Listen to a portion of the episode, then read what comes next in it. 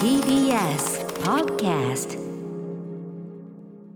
時刻は7時46分。TBS ラジオキーステーションにお送りしているアフターシックスジャンクションパーソナリティの私ライムスター歌丸です。月曜パートナー TBS アナウンサー熊崎和人です。さてここからは新概念提唱型投稿コーナ月曜はこんなコーナーをお送りしております。題してーいけでん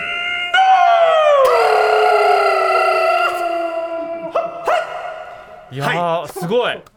すごい。歌丸さんやっぱ反応超一流っていうところがここに出るんだな、あのー今日からねあのタイトル読みは熊崎君がやり、その受けのリアクションを私がやるというねいつもとちょっと逆いつも歌丸さんがタイトルコールをしてそれの歌丸さんのトーンに合わせて何か適切な反応をやっていたんですけどその熊崎君がねあのそれが非常にプレッシャープレッシャーに苛まれてここのコーナーを迎えたくないというですね、えーでそんなそんなをね重圧をかける気はなかったから、あのじゃあ逆にその熊熊崎君がどんなに辛い思いをしてたのか僕が味わうよっつって入れ替えようって言ったんですね。そうですね。だから私発信で「イキリ言動」と言ってそれに対して歌丸さんがはい。反応すると、でただ熊崎君が言ってたのはほら5週やってくださいよと。5週目ぐらいまでは楽しいはずだって言ってたじゃないですか。そうですね。でまだわかんない。今日は熊崎君その「いけるけんどー」みたいな、はい。高いとこ行ったから、はたね、ハイテンションは俺まだ楽だと思うんだよね。歌丸さん今日どうでした？反応してみて。楽しかったですか？楽しくはない。楽しくない？別に。5週目まで楽しいんですよ。ああそうですか。5週目まで楽しい、この調子は困るね。まだ一週苦苦行ではないですよねまだ。苦行じゃないです。あのまだちょっと探り探りです。歌丸さんが苦行になるまでこれやりましょう、はい、ただ、うん、だから高いテンションは比較的楽だなってことは思いましたね。ただ、二週、なんかこう何週間こうやっていくうちに、高いテンションのバリエーションがこっちもなくなってくるし、そうですね。熊崎君もなくなってくるから、あとまあ私が反応してて一番困ったのはこれよくわからないテンションの時っていうのが今日今日もさ、でもさ、はあの、何、設定何、熊崎君、さっきの。いや設定としてやっぱり一番最初これ「イキリ言動」って初めて言うので、え何がいいかなと思ったら、えやっぱりオーソドックスかどうかわかんないですけど分かりやすくいくべきだなと思って、え。でなんかこうだから「イキリ!」みたいなところからこれが一番なんかこうかりやすいのなんか声が裏返るのは、ややったぞみたいなところがあったので生きちゃった感じするもんね。まずはここにしよあーなうるほど、なるほど。というところですね。まあだから僕もそのなんかパリピを飛び越してなんかちょっとこうトライブ感というかブルルみたいななんかあるんじゃない？こうブはいルルルみたいなのなんかその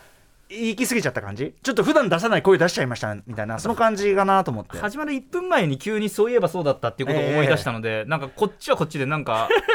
えええええみたいなこ感じになっちゃってれはこれで重圧かもしれないからそうですね。あのはいあの さっさと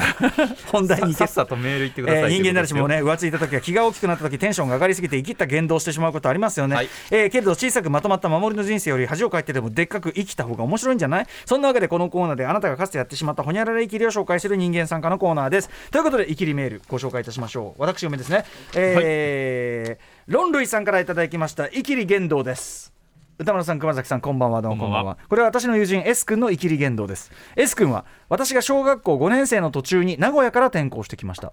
転校してきた当時の S 君は中日ドラゴンズ歴史鉄道が大好きで自分の雑学を披露したがるタイプ。社会の授業中でも自分の知っていることが出てくると先生が教えるのの先に「あそれ秀吉ですよね」とか「鎌倉幕府っすか」などと授業の腰を折ることから時には機嫌の悪い先生から「じゃあお前が教えろよ」と切れられるようなちょっと面倒くさい少年でしたそんなある日当時完成間もなかった名古屋ドームが初めて収録されたスーパーファミコンの人気野球ゲームソフトをや私が手に入れたことだからパワープロですかね？なんだろうね。かなそうですね、うん。私の家に S 君が遊びに来ることになりました。早速スーパーファミコンを起動させると野球ゲームの対戦モードを選び対戦場所はもちろん名古屋ドーム。さあプレイボールとなったその時です。S 君が急にこんなことを言い出したのです。あれ？これ芝の色が本物と違うなそう言うとおもむろにテレビの色調整のつまみを勝手に調整しだす S 君。数分間の S 君の色調整が終わり。そうそうこの色この色。名古屋ドームはこの色。ね。えーと言って S 君はコントローラーを握り直したのですが画面に映っていたのは完璧な深みのある緑色になったグラウンドとは対照的に赤黒く変色した選手あたち。ーそういうことだよね。そして見たことのない色の球場。そんなに芝の色って大事？と引いてしまった自分がいました小学生時代は変わり者だった S 君も年齢を重ねるにつれ癖のある主張は少なくなりアラフォーになった今ではただの野球好きのおじさんになりました。今では直接本人に小学校の時のお前マジで嫌いだった。と笑って話せる間柄であることから今仲いい時々あっては当時の思い出話に花が咲いております。うん。まあだからねあのー、物知りの自負があるというかね方ですねこれはね、まあ、知ってるからこそ言いたくなるっていうのは佐賀かもしれませんね。あとやっぱりそのなんていうかなこう天候とかさそのってきた子にあるその自分の地元のことでお前らよりこの件はよく知っているという自負がなせる技というか。そうね確かに、うん、僕もやっぱり巣鴨の時にその関西出身だと称する、はい、あの関西出身だと称する茨城県在茨城県在住の,、あの同級生がとにかくその関西視点から見たその東京ディス関東ディスをめっちゃするのね。特に食い物、まあ、まずくて食え食え食えへんわみたいな。茨城在住のね、あの茨城、うん、すごいそのでも言う言い張るのよ。ではそれはまあそうかもしれませんね。っつってこっちこっちはすいませんねこの東の国は。もう野暮天でございましてね。なんてね。あ あもう平野正門ぐらいしかよくよくなかったもんね途中まではね。なんつってね、うん、よかったよかったなんつってね。なんて言ってたんで修学旅行行ってすき焼き食べてもね、うんうん、そのお前らが普段食べてるのこれですよ。みたいな。すき焼きはこれ、ね。まあ、本当のすき焼きはこれですよ。関西でね。確かに焼くという工程が入ってますねと、はい、確かにうちの方は似てるわけであれは焼きとは言えませんねなんてことを。好きにだよみたいなこと聞きながらもう本当に内心俺は本当に嫌いこいつと思いながら本当に嫌いって思いながらめちゃくちゃ腕力が強いやつだったから、そうですね。歌丸少年は、歌丸少年。そうですね。ええ。これはこれは、うん、結構なもんでございますね。バーカしね 裏の声としてはね、声は漏れてたと思いますけど、はっきり相手に聞こえる距離で言ってたと思います。んなこんなでねまあ可愛いもんじゃないですか。この後授業中に「はいはいはい」ってね。これもね。まあ小学生はね、うん、あると思う。やっちゃうよね。やっちゃうやっちゃう、うんうん、ありがちあれそういうこうなんていうの？こうし俺知ってるイキリみたいなのあります私はどちらかというとこう物静かなタイプの少年だったんですけど、まあ、クラスにまあ1人や2人はいますよね、うんうんうん、そうねそうね。まあでも知ってるものをこう言いたくなっちゃうのは、うん、ある。そうね。これはある。俺だから、ま、万が一映画の話とかになってたら、うん、もうああなんとかですか？言って。すんごいうざかったかもしれないもんね。いやでまあねそうねああとこうプッ。とか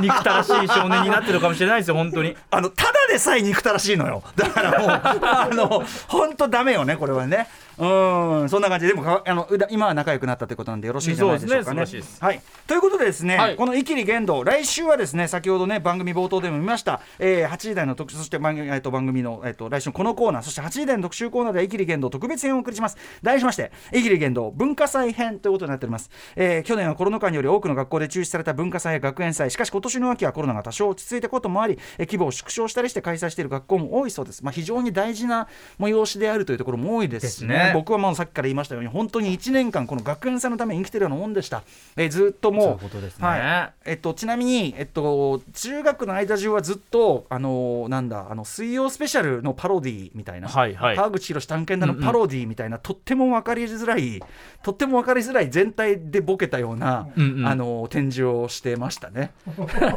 で、えっと、で高2が勝負時だったんですよね、はいはい、だからその初めて8ミリで映像作品を作りと、えっと、バンドを並行してやり。すごい。リア充ってやつですねなんだけどそのバンドの、えっと、深夜に練習リハーサルを先生の見回りがあるという情報を聞き俺は行かず、は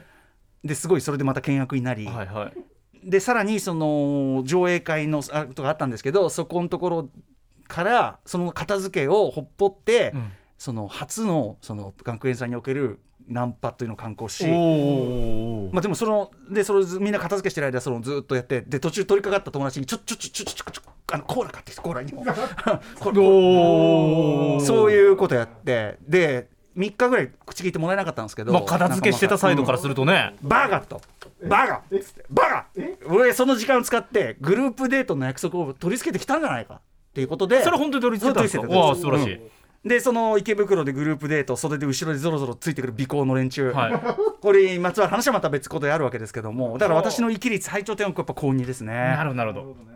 大学の大学でいろいろあるんですけどまたこれは別の話ということで。そうですね。はい。えー、という感じで「イキリ」あなたのね文化祭学園祭祭りのこうイキリをね募集しております。はい。歌丸アットマーク TBS.CO.JP 歌丸アットマーク TBS.CO.JP までお願いします採用された方には宇多丸さんと Creepy Nuts のお二人がサインした特別仕様の番組ステッカー豪華です。差し上げます。このチャンスにやってくださいね。というわけで文化祭でもイキればいいと思うよ。あちょっと早かった。ね。以上「イキリ言動」のコーナーでした。文化祭イキリお待ちしてます。お願いします